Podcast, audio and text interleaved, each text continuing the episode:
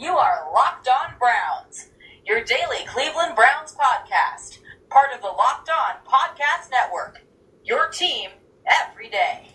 Good evening, everybody. Locked On Browns, episode one forty-four. Uh, congratulations, first and foremost, to the University of Alabama. Uh, you know, I mean, these, those poor guys down there, those tough, the fans, you know, I feel so bad for them.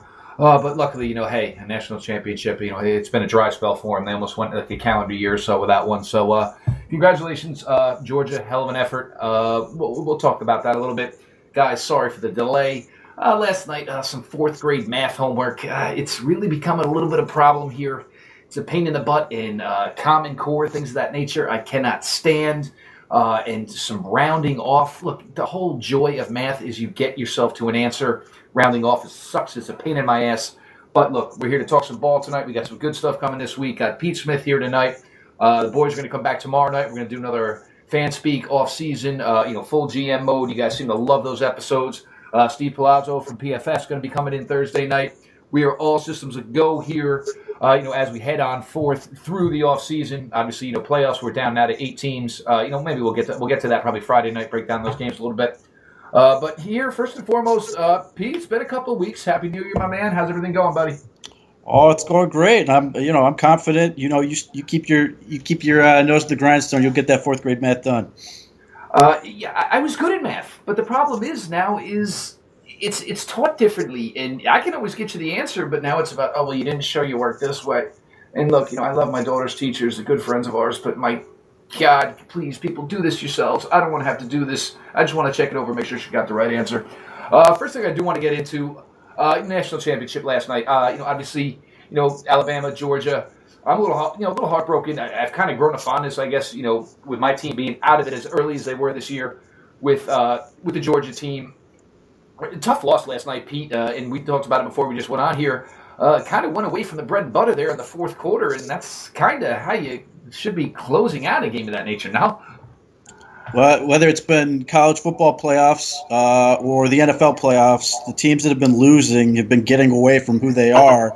And, you know, Sonny Michel is your dude, clearly, and you don't give him the ball in the fourth quarter, just like Kareem Hunt didn't see the ball in the second half for the Chiefs. Both teams go home unhappy, and the teams that stuck to who they are, uh, even if Alabama did it with different players, uh, going to a lot of freshmen. I mean, he has a lot of stones. Nick Saban has a lot of stones for being willing to go that route, uh, but he, they stuck to being Alabama as opposed to trying to get away from that and uh, trying to trying to change who they were sort of on the fly in the last game. I think part of it with Alabama was, and, and I think what it came down to in the locker room was, you know, Nick and everybody sat together and they said, look, we're not going to win this game with Jalen Hurts playing quarterback. What do we got to lose by playing the freshman?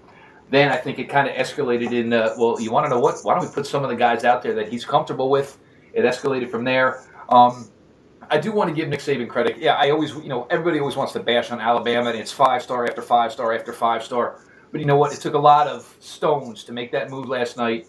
And to just say, hey, I'm handing this game over, uh, you know, to my true freshman, you know, it, the lefty out there. I mean, you know, kind of looked a little bit like Sunshine Ronnie Bass, if you will. But as far as teams in the playoffs and getting away, look, you got there for a reason. You know, dance with the girl you brought to the dance. If it ain't broke, don't fix it. You know, stick with who you are. Uh, you know, maybe you'll find better success that way. You, you know, never want to get too cute in the bigger situations. Uh, what we're going to get here tonight, and uh, we'll probably condense this down maybe just to the offensive side of the ball.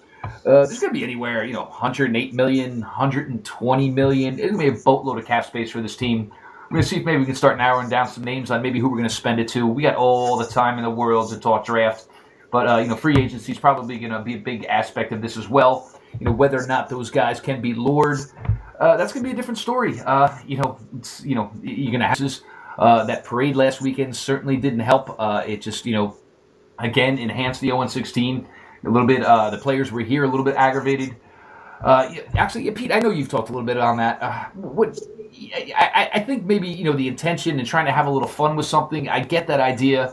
But I don't think in the long run they realized what it was going to do to the guys who won sixteen and some rookies and some younger players who were, you know, here in Cleveland for next three, four seasons. So if you want a really good sort of insight into that, I would recommend listening to the podcast that uh, Joe Thomas and Andrew Hawkins started, uh, sort of, you know, what what goes into sort of having to talk yourself into playing every week in that. And, and somebody brought this up to me, and I thought it was a pretty good comparison. It is is a lot like with people kneeling.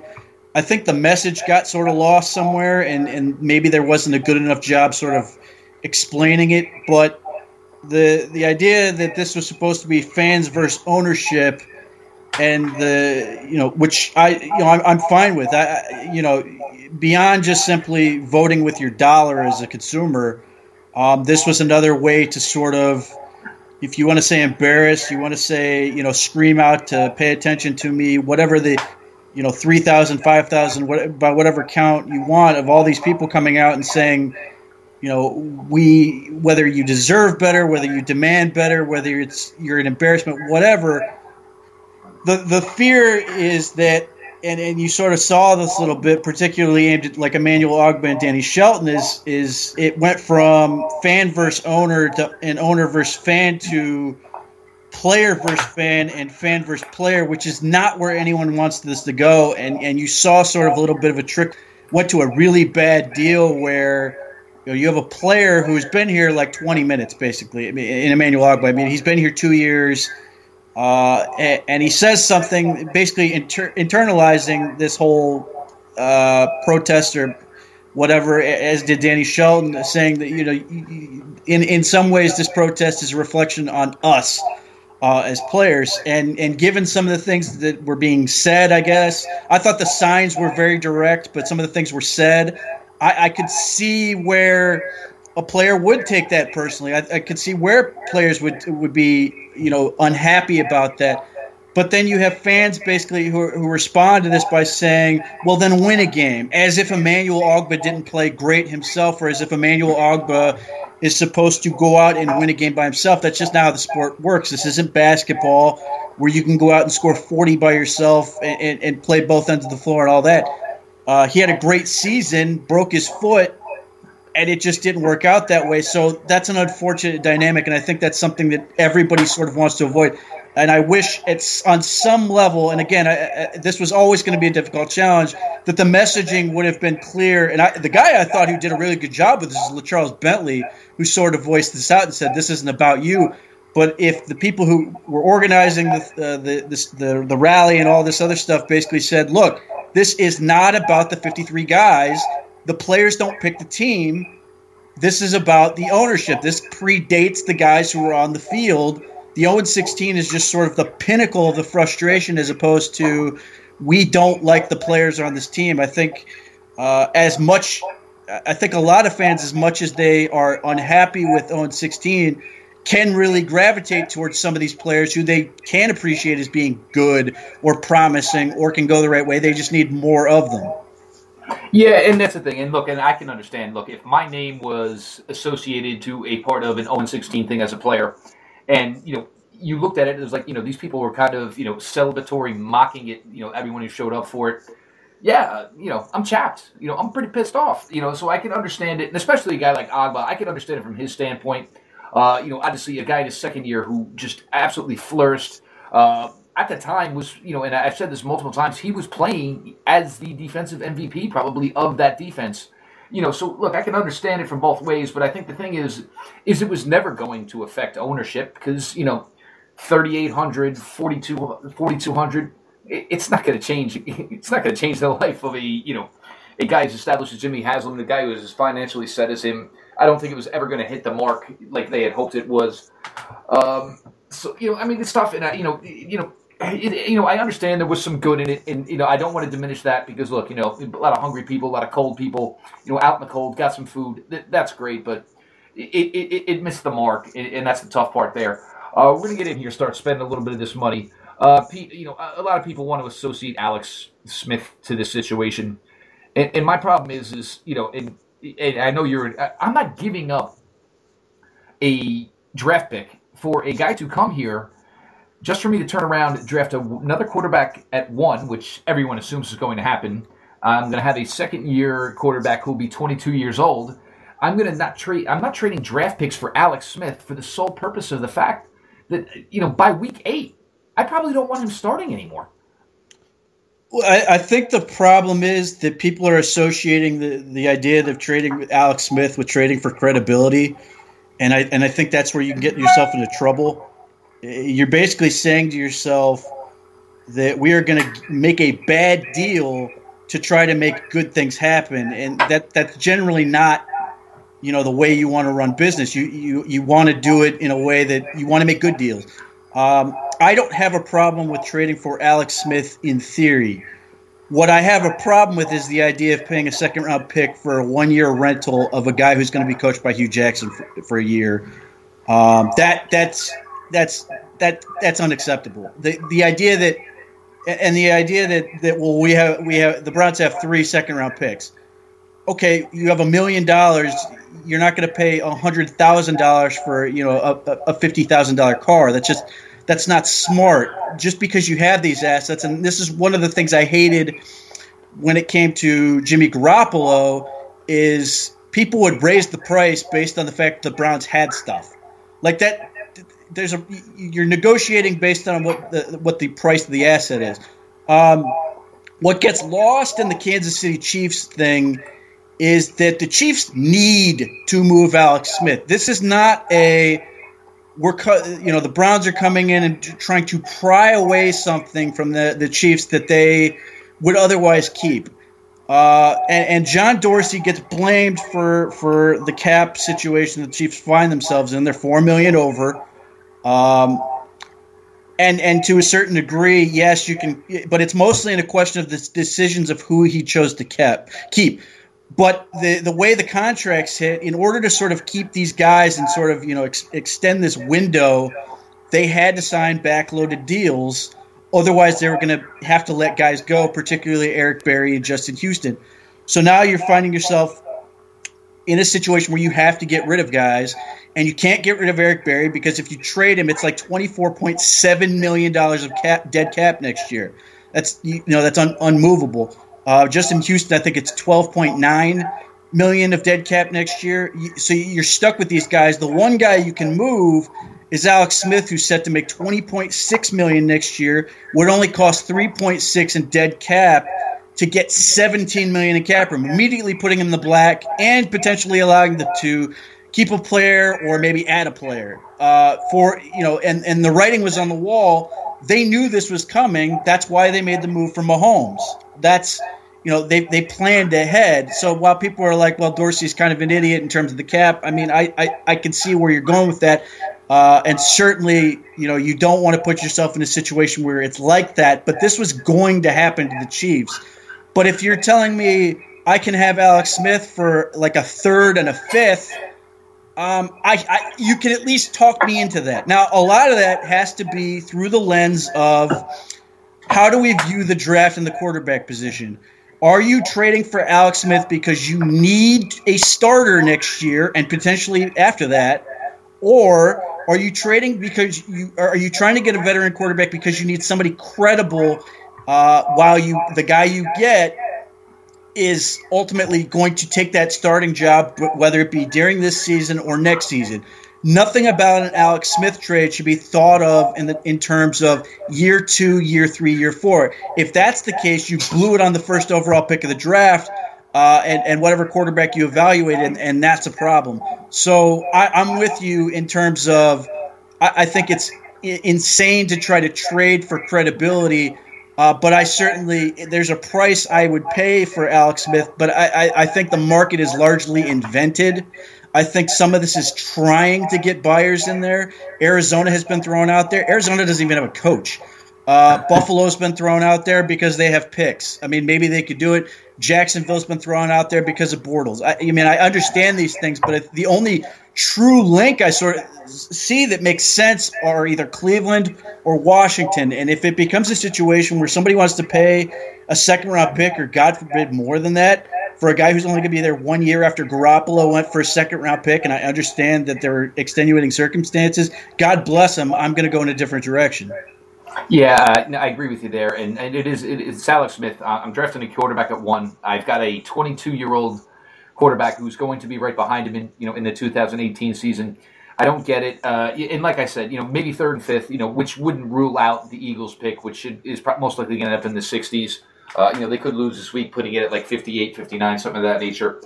But, you know, those first four picks, I'm making them. They're not going anywhere.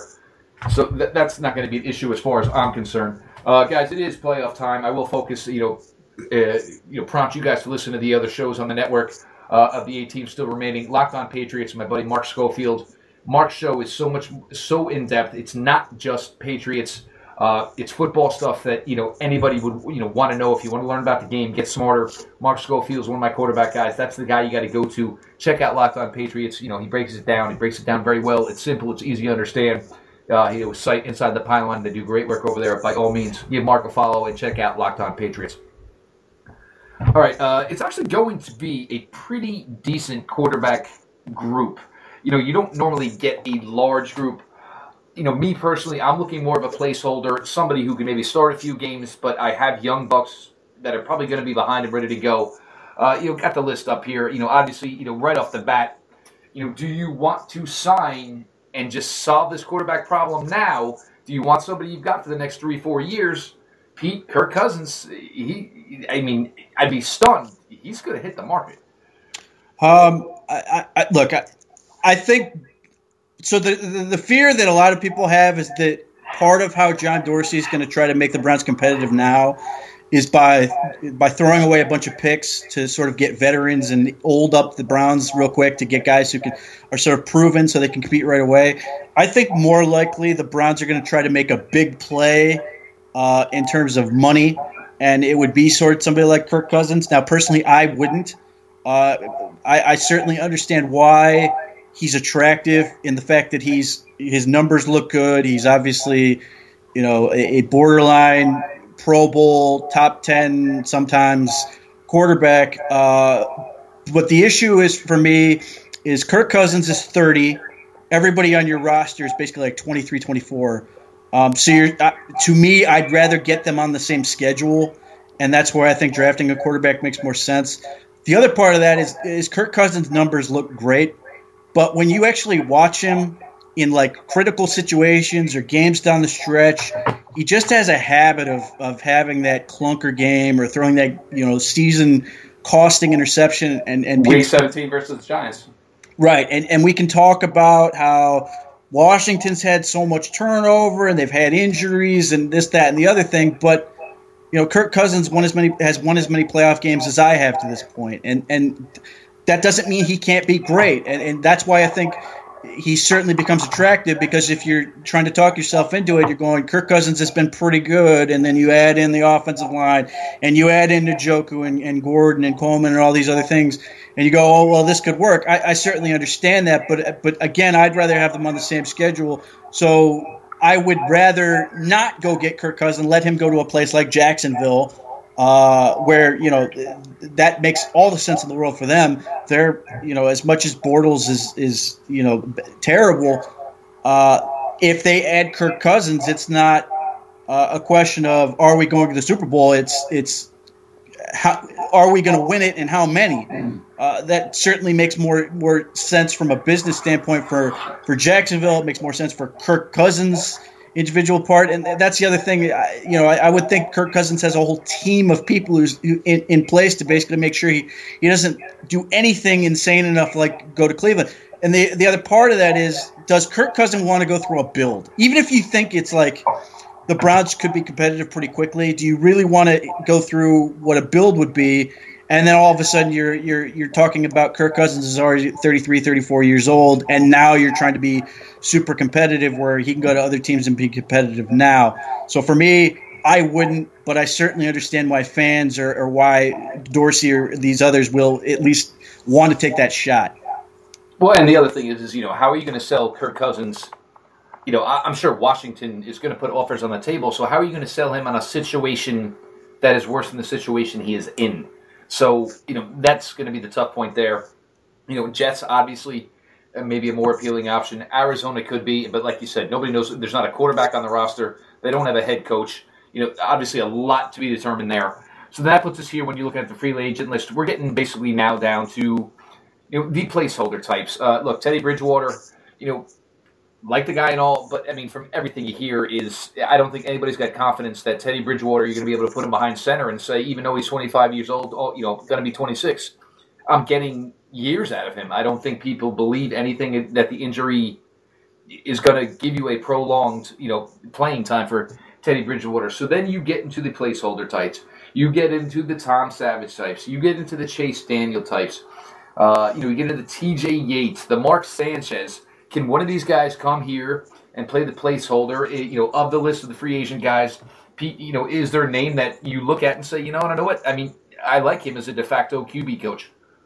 Uh, yeah, I like Chase Daniel. I, I mean, uh, he's uh, currently in, with back with the Saints, back behind Drew Brees, but this was what he was asked to do initially with Philadelphia before ultimately Wentz, you know, won out the job and, and became that guy. But, you know, I, I don't need – like again, this this ultimately comes down to, do you believe the Browns want uh, either – you're either in the Josh Rosen and or Baker Mayfield camp versus Darnold being the guy where you potentially need somebody who can play a year or, you know, longer than that. Now, you and I are sort of in the we, – we'd like the guy – both of us feel – that uh, either Rosen or Mayfield, however you want to shake out, can play right now. Um, and, and as a result, to me, I'd rather have Chase Daniel. Um, he can start games if need be, but ultimately he's he's just a very credible backup. And the Browns, because of the cap room they have, they can give him a nice little short, quickie deal where they can give him some, you know, stupid amount of money that doesn't really mean anything, where it's like, you know, twelve million dollars a year or something, even though he's only going to be the backup.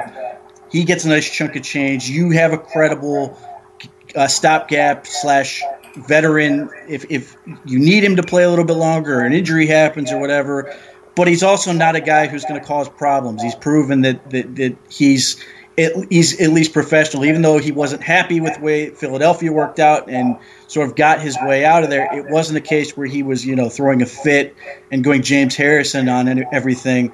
He sort of handled it the right way, so that would be the guy I'd sort of look for, um, unless he, you know, unless he. The, the, the caveat to that is if Drew Brees decides he's done and, and he thinks there's a, a, a way for him to be a starter in New Orleans, but to me, he's the best option uh, for that for that type of role. Yeah, I do agree, and uh, this is the one guy that, you know, it seems everybody we all keep circling back to. He's the guy that gets the asterisk. Um, I think Drew Brees. Now, I, I think with these two running backs, I think it's kind of, he realizes what he's got there. You know, he's got the outside weapons, and it, it it limits the amount of throws he has to make, the deep throws, saves the arm at his age. You've got Kamara, you've got Ingram. It, it's it, it's funny, actually, that you see the Saints, and now it's almost like less talk of Drew Brees, and it's all the talk about these two, you know, these two running backs and what they're doing. But Chase Daniel, and like you said, even if, you know, you don't even have to go twelve million. But you, you tell Chase Chase Daniel, come here, help us get where we need to be with these guys. Look, it's seven million per. You know, maybe it's two years with an option for three. Look, Chase Daniel is building towards an offensive coordinator, head coaching type of life. That's probably where he's headed. But you know, he's certainly making his money. And like you said, the Philly thing was just weird. I think they just realized, you know what? I don't think we have enough here to compete. So we might as well go ahead and play the young quarterback. And you saw the way it came around in year two. I'll take my L on Carson Wentz. He showed a lot this year. God bless. I know my, my Eagles followers like to bug me on that one. But, gosh, Chase Daniel, that is probably the the, the guy that has to be, you know, f- that's the name you want to follow during the free agent process. Uh, we're going to get to the running backs here, Pete. It's it's an interesting group. Obviously, you know, I believe uh, everyone to the man thinks, obviously, Isaiah Crowell's out the door. Uh, and I, you can't blame the guy. You know, it's it's been, a, you know, the years here, it's it's been some rough football. Uh, played... Played, you know, pretty well this year. I gave him some flack early on in the year. I thought he had, you know, played played better as the year went on. Um, I think he's he was aggravated just by the lack of use. I mean, all the I'm sure the entire running back crew was. But you get into it. it, it here's one. And now, now Carlos Hyde is a name I do find a little bit interesting. If he does make it out of San Fran, maybe he doesn't. But that's a name I find interesting out of this group of free agent running backs. So a lot's going to depend on if. If Hugh Jackson hires an offensive coordinator, if he can con somebody into taking this job for a year, and how, you know, how they want to sort of do the offense, if they want to change things up. But, you know, clearly um, they need somebody who can hammer between the tackles, and Isaiah Crowell could do that, but they'd always ask him to do zone stuff, which he couldn't really do, uh, and it just it would lead to more problems. When he was just asked, told, you go here, uh, he, he would do okay. I mean, it, it, it's a shame how badly he was mishandled, and, and even, you know, he started off the year so poorly. But at the, after the bye week, he was at five point four yards per carry, and his his carries stayed a stagnant seventeen the entire year. Uh, he went up two yards per carry for after the bye week, and he got no more carries. Um, it, Carlos Hyde makes sense in the standpoint of uh, he's a power guy. He'll go between the tackles. Uh, you know, it, it becomes, I think, in that situation, maybe a truer fifty-fifty split with him and Duke Johnson. That's sort of how it would always end up working out with him and Crowell, but it was always danced around. In the end, I think Duke Johnson only got really ten touches. But, you know, if Duke Johnson's going to be an outside sort of quick zone guy, certainly uh, Hyde could make some sense. Uh, he's got some credibility, I suppose, you know, but ultimately I think uh, the smarter play here is is just wait wait till April when there's eight thousand running backs uh, out there that, that somebody you can grab at any round and potentially start right out of the gate. Yeah, I think with this class, and, and I agree with you here, I mean, there's some names that are interesting. Uh, no, Le'Veon Bell, uh, he's not going to come to Cleveland. Uh, you know, Frank Gore, uh, yeah, you're not going to spend money on a thirty-four-year-old running back. As far as the rest, you know, Jeremy Hill, uh, you're not going to touch him with a ten-foot pole. Arlene's Darkwa, uh, the guy's six foot one. He runs like he's seven foot five. Look, go for the, you know, go for the youth. It's a young man's position. It's it's been that way for a long time. Look at the success. Look at the guys who, you know, look at the top running backs in the league.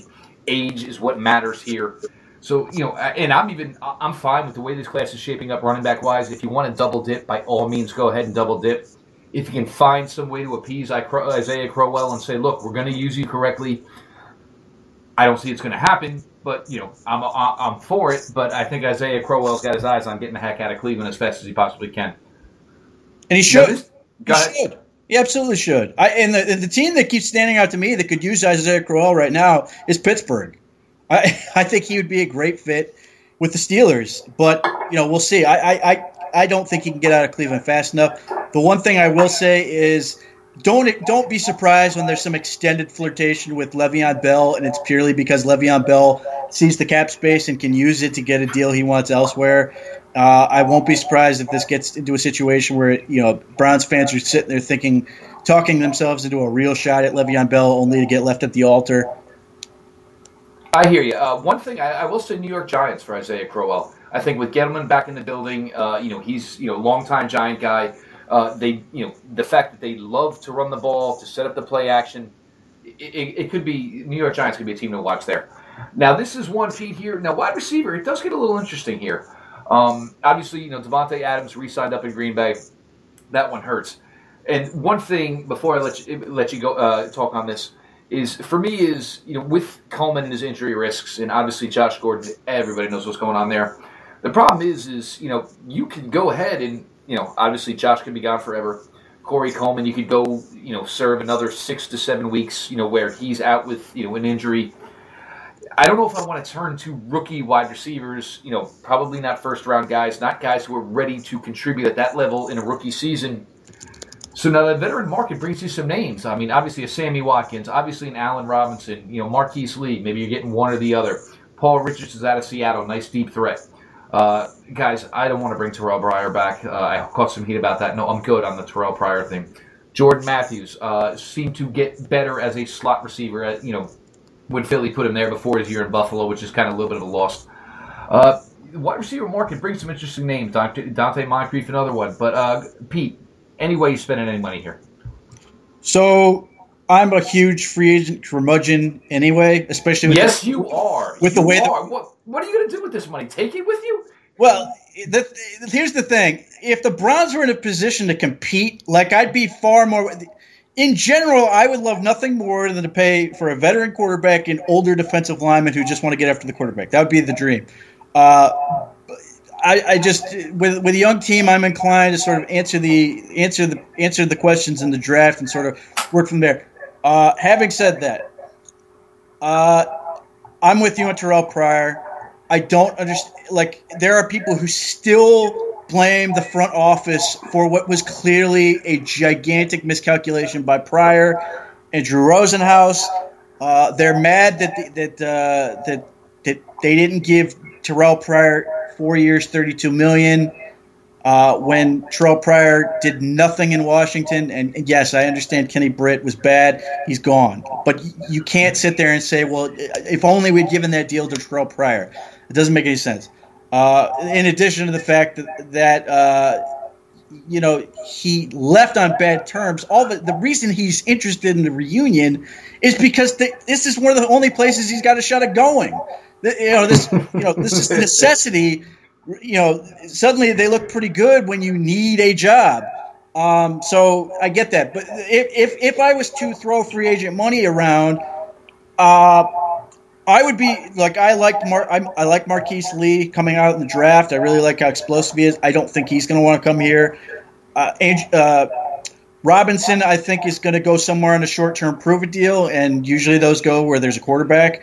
Uh, I would not be surprised in the least if he went somewhere like Philadelphia for a year to sort of reestablish his value post-A C L. But if I'm going after somebody, the guy who sort of interests me is Dante Moncrief. Um, huge athletic, physical guy, had some issues at Ole Miss, seems to be past them from what I understand, um, has had some injury issues, but he's enormous, he's athletic, and he's very young, and I don't think he would cost anything. Uh, I think he's like twenty-five, maybe twenty-six. Be twenty-five going into the season. So if if you want to get somebody who's a veteran that sort of fits the overall flow of where you're going – Because uh, the other guy I really like, I always really liked, was Jordan Matthews. I loved him coming out of the draft, but he's a power slot on a team that has, you know, all these big tight ends that do exactly the same thing. So as much as I like him, he's very redundant. I'd rather get the uh, – ultimately what I'd love to see the Browns do is is not get caught up in slot versus uh, perimeter guys. I'd rather just get guys that can do all of them, just the way their offense is. Josh Gordon can play inside. He can play outside. Corey Coleman's a guy who can play – outside, inside. I'd love to just get more of those guys. And to me, Dante Moncrief sort of in that position where you, you come out and, and Njoku's the same way. You can come out, you can put him anywhere on the field and they can be a threat. Uh, so do I expect him to be a guy who comes in here and catches seventy balls? No. Uh, but it's sort of the one of these low risk potential. Maybe you get a guy on the come as opposed to trying to pay a ton of money, and, and this is part of the reason I don't like free agency in general, is it's the ultimate situation where you pay a ton of money, everybody's super excited, and then is, what have you done for me? And people are just pissed the entire length of the contract, unless they're great, and you're just immediately bummed about it. So I, that's part of the reason. But I, you know, Moncrief strikes me as a low-cost, maybe a guy who sort of gives you a little bit of little bit of juice uh, and played already played in the league. And that's the thing. He's somebody that could step up if, you know, if Josh isn't here, or if Corey Coleman's, you know, doing his, you know, October hiatus where he's gone. He's somebody, it, it, it, you know, it, it's not going to, you know, he'll be ready for it if it's like, look, you're a ten target, you know, ten to twelve target a guy week now. So Dante Moncrief can step into that type of role. Uh, guys, Locked On Cavs. Chris Manning does a great job. Isaiah Thomas back. Team's starting to, uh, you know, pick it up here. Uh, you know, All-Star break soon. Uh, please check out Chris Manning, Locked On Cavs. He does a fantastic job. Uh, you know, devoted to the team, to the franchise. Uh, you know, I listen. Uh, actually, I'm surprised, uh, but uh, I'm surprised. N B A is not my thing, but Chris does a great job. Locked On Cavs, Chris Manning. Go ahead, and make sure you check that out. Pete, as far as you know, we'll probably just keep this offensive, like I said. Uh, but, you know, we'll come back to another one, defensive side of the ball. Now, you know, tight end, offensive line. I'm not sure if there's much here that you would look to go after, you know, tight end wise. Maybe what you're looking for is, you know, the, you know, third tight end, quote unquote, you know, extra offensive lineman. You just want a solid blocker. That's not going to cost you much money. As far as, you know, offensive tackle, the left tackle, that could become a problem if uh, the new podcaster, the guy who likes to do weather on game days, uh, Mister Joe Thomas, decides that maybe this is it. Now that gets interesting. All right, so Joe Thomas, you know, what I would say is based on what he's doing and how he's doing it, makes me more confident he's going to be back next year. Yeah, I think he's I think he's dipping his toes in the water, seeing what he likes to do. But everything about Joe Thomas, I don't think he's walking away from that injury. But go ahead. Right. So, it, because here's the thing. If Joe Thomas wants a job on T V, he could get one tomorrow. He doesn't have to do two pod, two podcasts, one of which is through the team he's on. They did the weather stuff. The team is sort of indulging his potential future uh, aspirations on what he wants to do. I think he's – and some of this is Joe Thomas is bored. Like this. Oh, yes. He's bored, and, and, and, and he's smart, and a lot of people sort of freaked out at the idea that Joe Thomas suddenly has opinions.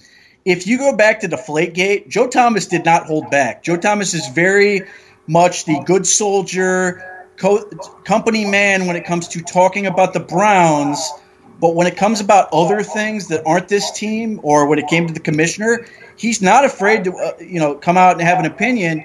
It took him sort of a while to get comfortable in his own skin and, his, and where he was in his career to do that. But I, I agree. I don't think he's going to go out on an injury. I think this is something he can – the other part of this is – both the podcasts he's doing, he can schedule. He can control where they're at, whereas a T V job, he doesn't have have necessarily have that ability. So I think, you know, I think this is something he enjoys doing. You know, a little bit of a, a dalliance on his part. He's obviously a guy with multiple interests. Having said that, um, it wouldn't be the worst thing in the world if, if there's some, you know, nice tackle that you can sign in the offseason. The problem is there are nowhere near enough off- offensive linemen for the N F L. So even, you know, mediocre offensive line, for God's sake, Brando Giacomini still has a job in the N F L. There, you know, there are guys who make a lot of money to suck in the N F L. So it's very hard to believe uh, that you're going to find a nice veteran offensive tackle. And, and, you know, I hated the pick when it was made. He's never going to be a guy who can deal with speed rushers. Spencer Drango had done way more than I thought he was going to be able to do, has had some really nice games. The Chargers game in particular, I thought he did a great job in. Um, he's okay for what you need him for. And, yes, I agree with you. I think every draft until Joe Thomas does call it quits, you do take a look. You do see if there's a guy that sort of fits up. And, and certainly I would love for them to get somebody – Uh, and knowing who Joe Thomas is and the way he is with the players, getting somebody who can benefit from Joe Thomas, you know, a little bit of the coach now, uh, that sort of helps build them up into that, uh, you know, life after Joe Thomas. He knows where this is going. He's not afraid to lose his job. He's, you know, he's a guy who's more than happy to sort of pass on his wisdom. So I would, I would love that. Other than that, though, I mean, I see people talking about centers. I see people talking about guard. The Browns have a lot of guys that aren't bad, uh, you know, that, that may be able to develop. I mean, Austin Ryder's a, a pretty decent athlete at center behind J C Treader. There's not a real demand for them to go get something. Now, you know, th- this is a, a thing where if something comes along and there's an opportunity, sure, jump on it. But in general, you know, this is another area where if you address it at all, it should be in the draft. Yeah, I mean, that's the other thing. And, and you know, and what you see with, uh, you know, obviously with Joe Thomas – you know, obviously, you know, Myles Garrett, he's willing to work with anybody. I mean, you could be a wide receiver and just sit down and say, Joe, you know, look, you know, I'm having problems with this. You know, I'm having a hard time adjusting with this. I don't know how to meet all the demands. Joe Thomas has shown that he was, you know, he'll take anyone's hand and walk them through the process. Uh, quick, quick, uh, you know, Giacomini story. Uh, you know, watching some Jets games, my wife, oh, look at him. He's always there helping his running back up. You know, that's really – and no, and me telling my wife, well, if he sustained his block a little bit longer and he didn't get beat like a drum, maybe he wouldn't have to help his running back up off the ground. Maybe he could beat him in the end zone. So, you know, always funny on Brino. But, yeah, thirty-two years old and still making N F L money and just, you know, left tackles are not going to fall to you in free agency. If your left tackle is good, it is one of the top positions on N F L roster. They get paid elite money for that reason. Most of the time, if there is a guy with left tackle ability, he's either an injury concern or a team has moved on from from other reasons. That's not something you're going to address through free agency. You know, even if Joe Thomas says he comes back, I wouldn't be stunned if they didn't take one O-line whatsoever. But when you have twelve picks, you can always take some guy that you think, you know, has the traits. He can be groomed into being something. So you look that avenue. Right. Uh, and so, like, tight ends um, – I, I, again, it's another draft class where it's loaded, but it's becoming harder to find guys who can block. But at the same time, the N F L is weird about actually paying those, so that actually may be an opportunity where somebody's sitting there and you can actually get a nice value, and not just necessarily just a blocking tight end, just a, a good inline wide. For some reason, there's there's times where guys like that just sort of hang around uh, and can can help a team. And, and Ben Watson with the Ravens is a good example of a guy who's, you know, he's like fifty-three years old and he's torched the Browns twice. So there may be an opportunity for them to sort of get a nice guy who's not going to cost you a ton. And even if he, you know, even if it is a guy who some, demands six million dollars a year or whatever, who can catch the ball, short passes, move the chains, but also just helps the running game and, and gives you a little bit more variation in how you want to run your offense. Who will be available, Mister Ben Watson, at only thirty-seven years old, as Pete steered him down the wrong path. Guys, like I said, we'll cut this up. We'll probably get to get to the next week. We'll do the defensive side of the ball. Um, maybe some names there that fit a little bit better, obviously, secondary-wise. And, you know, some needs are going to have to be met. When you have this much cap space, obviously you're going to utilize some of it. Uh, Pete, any parting shots before we put a bow on this one, my man? Yeah, I would just point out that as much as as much cap room as people think the Browns have, they don't actually have that much cap room. In addition to the sort of phantom rollover cap, Emmanuel Ogbah is going to cost a lot of money. Danny Shelton, if they want to keep him, is going to cost a lot of money. You know, you've got a lot of guys who are going to suddenly get paid here short, shortly. So certainly I understand why te- pe- people want to spend money, think there's a ton of money. Uh, Breon Body Calhoun is not going to play for basically for free ev- forever. So just keep that in mind. As much as, you know, it would be nice to be able to get some nice building block players, they have to actually pay some of that money to keep the ones they they have found. And, you know, as Pete mentioned earlier, you're in a position where you can front load some of these contracts as opposed to backloading them. The Alex Smith situation, John Dorsey, you know, this is a position where he's going at it from the opposite angle. So, you know, pay these guys now, pay them up front, and then you get in a position where it's easier to un- unload them if they've been replaced, if they're not giving you the same, you know, you know, performance on Sundays. So you might want to look into that and, you know, maybe get on that and get in front of it, so to speak, that type of thing. Extend Duke Johnson. Extend him. He wants to stay. He said it. Let it. I call him on it. Extend him. And the other thing is, is, you know, he wants to get extended. They keep him fresh. He doesn't get the ball as much, so it's a perfect thing. I mean, Duke could play for another sixty years at this rate if he, uh, he sticks around. Guys, Locked On Browns, episode one forty-four. Pete Smith, uh, you know, obviously, guys, uh, Pete's inching further and further to the four thousand follower mark. You know, come on, guys. Get on that already, will you? Uh, Pete, appreciate the time. Follow Pete on Twitter. Follow the Locked On Browns account. Follow the personal account at Jeff underscore LJ underscore Lloyd. Guys, Locked On Browns, episode one forty-four. We'll be back at it tomorrow with the Fan Speak Show. Uh, we got P F F Steve, Steve Palazzo coming on from P F F on Thursday. Probably do a playoff breakdown for Friday. Guys, we're back, full effect. Thank you so much. Appreciate you all for your time. Have yourself a great night. Go Browns.